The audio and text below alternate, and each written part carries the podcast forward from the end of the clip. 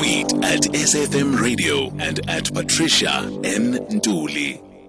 Late Night Conversations, we are the A-Team. My name is Patricia Antuli. We are speaking now about health issues in the workplace. It's very important for us A-Teamers to ensure that everyone is well. But mental health has been one of those issues that we have really, really ignored. Or, I don't know whether ignore is the right word, but we have not prioritized, whether in the home or in our religious sectors, in our traditional sectors, especially in the workplace. And uh, to talk to us about um, the ever-growing uh, mental health issue in South Africa, we have Janine Shamos, who's a transformation coach, a trauma therapist, communication and training specialist. A-Teamers, I'd like you to help me welcome Janine. Janine, thank you very much for joining us this evening. Thank you so much for always covering such important topics.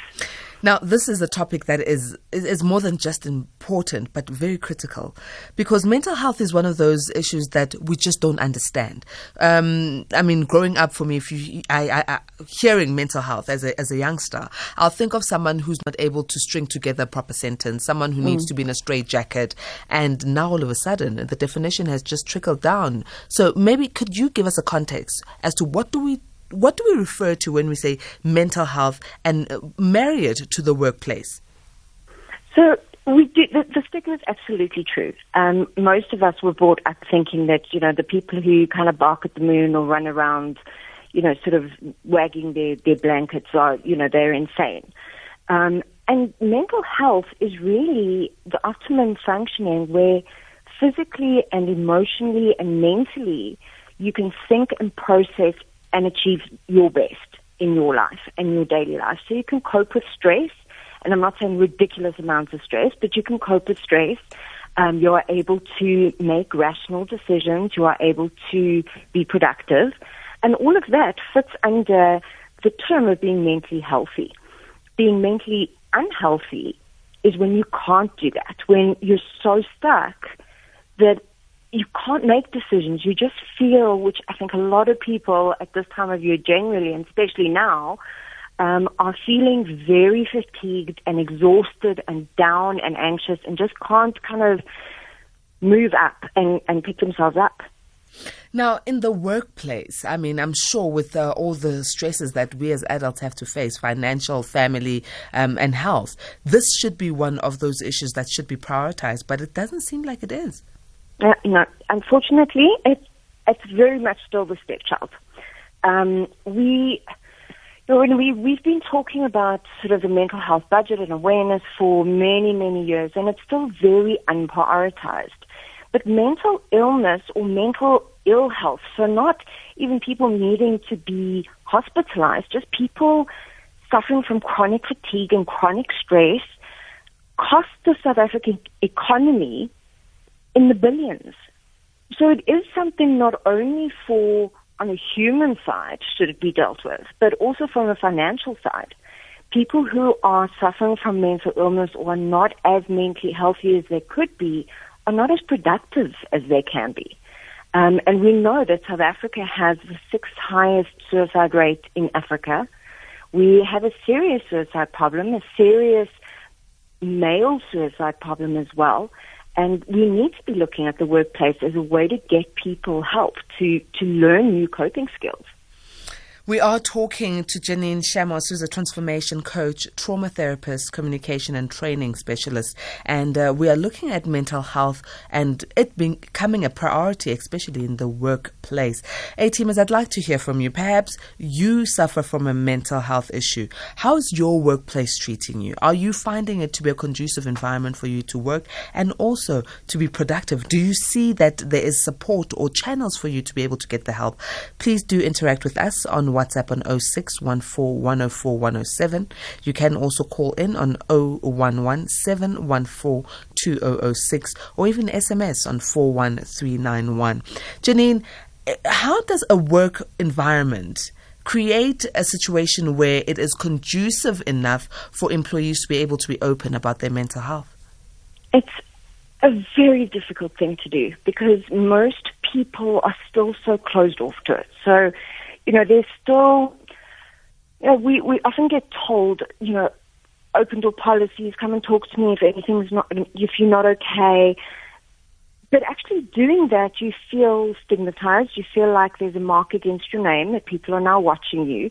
So attitudes do need to change, and we do need to educate from management all the way down to recognize the warning signs, and particularly now when people are going back to workplaces and there's there's not only the you know, reduction in salaries or unemployment, but there's also the fear that uh, is this place hygienic enough? Is it clean enough? Am I going to get sick here? There's a lot of stress that goes with it, and it's very important that every company, no matter how big or small, has the ability to say to their staff, right from the cleaners all the way up, that we are here. It's okay to not be okay some days. It's okay to be able to say, I, I need a time out, I'm not coping. And to have numbers and resources in place for people to call. So the work environment, does it start with the, the, the, the human resources department, or should it be line managers who are creating this particular environment that is conducive? I think very important that they work as a team. So, you know, we, we often say, yes, technically it falls under H R. But realistically, H R is often, you know, someone sitting in an office on the fourth floor that you never really see.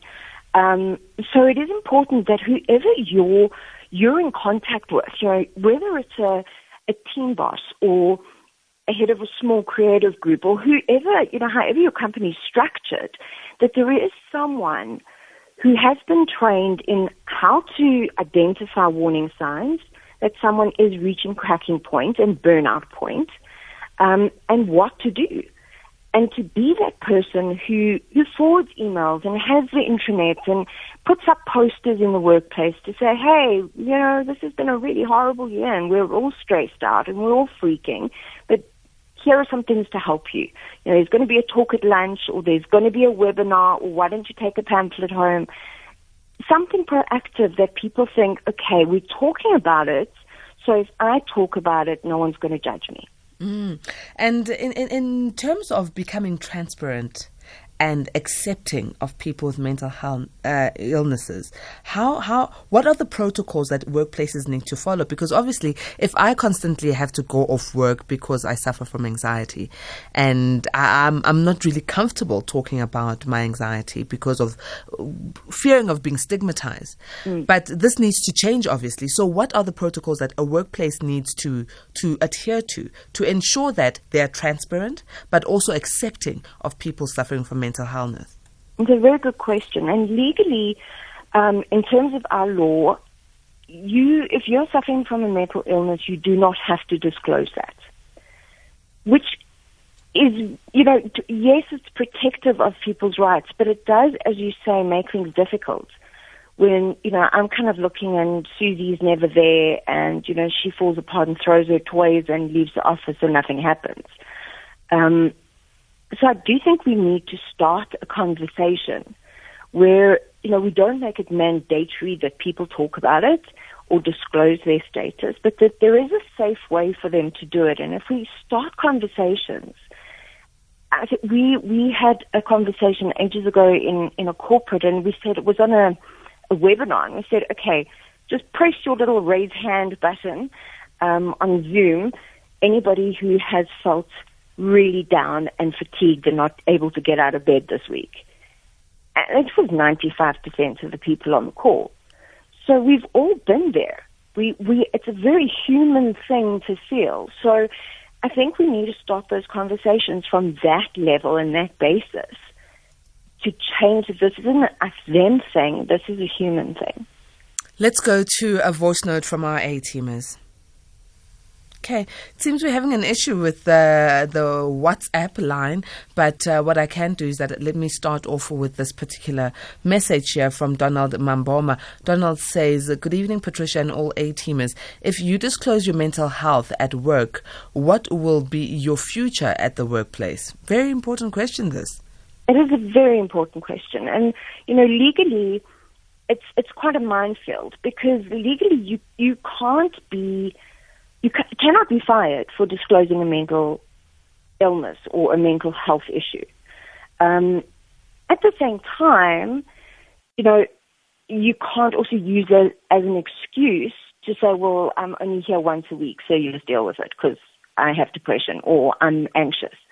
Um, so there has to be a, a kind of give and take where you are looking for help, you are getting support, and the company generally, you know, part of what they need to also be doing is being proactive and say, hey, here are some resources. If we're not signed up to something like where we have a dedicated line like the South African Depression and Anxiety Group, here's their number. You can phone them and they'll they'll refer you to somebody.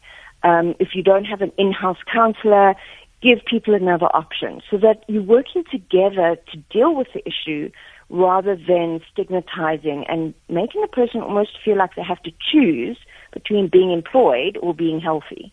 Let's take a bit of a breather. Remember, A-teamers, we are talking about mental health being a priority when it comes to the workplace uh, wellness. Talk to us on uh, WhatsApp on oh six one four, one oh four, one oh seven or S M S four one three nine one. We'll come back to the WhatsApp voice notes that you have been sending. And uh, our guest is Janine Shamos, who's a transformation coach, trauma therapist, communication and training specialist. Late Night Conversations with Patricia Antuli, Monday to Thursday, ten p.m. till midnight. Hi Patricia, hi, and evening to your guests also. My name is Leon, I'm from Hot Bike Crypto. What I want to know from your guest, one, uh, if you have been diagnosed, or let us let let's use this example. If you in your youth you have already tried three times to commit suicide, and your adult adult life is no more better, you already had four uh, four. Four marriages that went to the ground. What would be the advice the guest would give to that kind of person? Okay. Janine, uh, although this is not focused on the workplace, but it's uh, clearly a scenario that's a, mm. a very sad one. Um, a couple of suicide attempts, marriages that have failed, um, you know, just life not being good in general. What sort of advice would you give to someone like that? So very importantly is never give up hope. There's always there's always help out there. And sometimes we we try and fix problems ourselves, um, and that doesn't work. And that's okay. But seek help. Seek professional help from someone that you, you trust. And if you don't have a G P or a family doctor that you trust, please give SADAG a call. Um, they're open twenty-four hours a day on oh eight hundred, twenty-one, twenty-two, twenty-three, and they can guide you and counsel you through it and just refer you to someone who who can you can open up to and get help from, because you know th- very often we try and solve things in the same way and it keeps failing and we think we must just try harder. Sometimes it's not us. We we need someone to help us and just take our hand and lead us through the process. So to someone like that, please just don't give up. Don't give up. There is always hope, and there's always someone out there to speak to. Now, let's take this and flip it on the other side. Um, for an employer who notices that perhaps one of their employees is suffering of mental illness or anxiety, whatever it may be, does that employer, out of concern, have the right to approach this employee and offer some sort of help? Yes, absolutely. Um, absolutely. And it is important that, you know, if you do notice, whether it's H R or your line manager or the, the lady in the cafeteria, it doesn't really matter. But if someone does notice a problem, then yes, please, you know, speak up and make sure that it's a non-judgmental way, not sort of, well, you've been weird. What's wrong with you? Um, you know, just I'm concerned and worried about you. What can we do to help? How can we assist you? For smaller companies now, obviously productivity is, uh, you know, is reliant on the small uh, number of employees that are there. Mm. How does a small company or a small entrepreneurial organization that is reliant on literally every single person and there's no backup, if this person is not available or they're not well, things will not happen. How does a company like that then promote wellness programs and support um, without losing out on the human capital and resources that the company needs to run? It's a very important question because especially now, I mean, we're facing a situation where we don't have full workforces anyway. Um, so it is very important that you create an ethos in your company, no matter if it's like two of you or three of you, um, that you have an ethos of talking it through. You know, have a, a little suggestion box or have a, hey, we're going to have a knock session on Tuesday mornings and we're, we're just going to vent.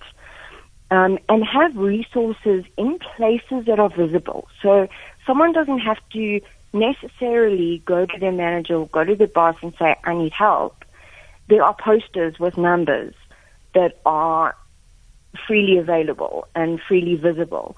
So if someone is feeling bad or not coping or if something's happened to them, um, we know crime is on the increase. There, there's been a lot of hijackings, a lot of housebreakings.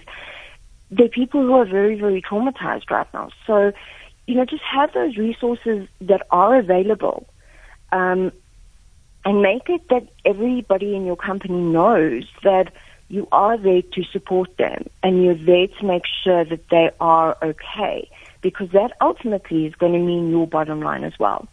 Um, and I'd rather have someone take half a day on a Friday than be burnt out on a Monday.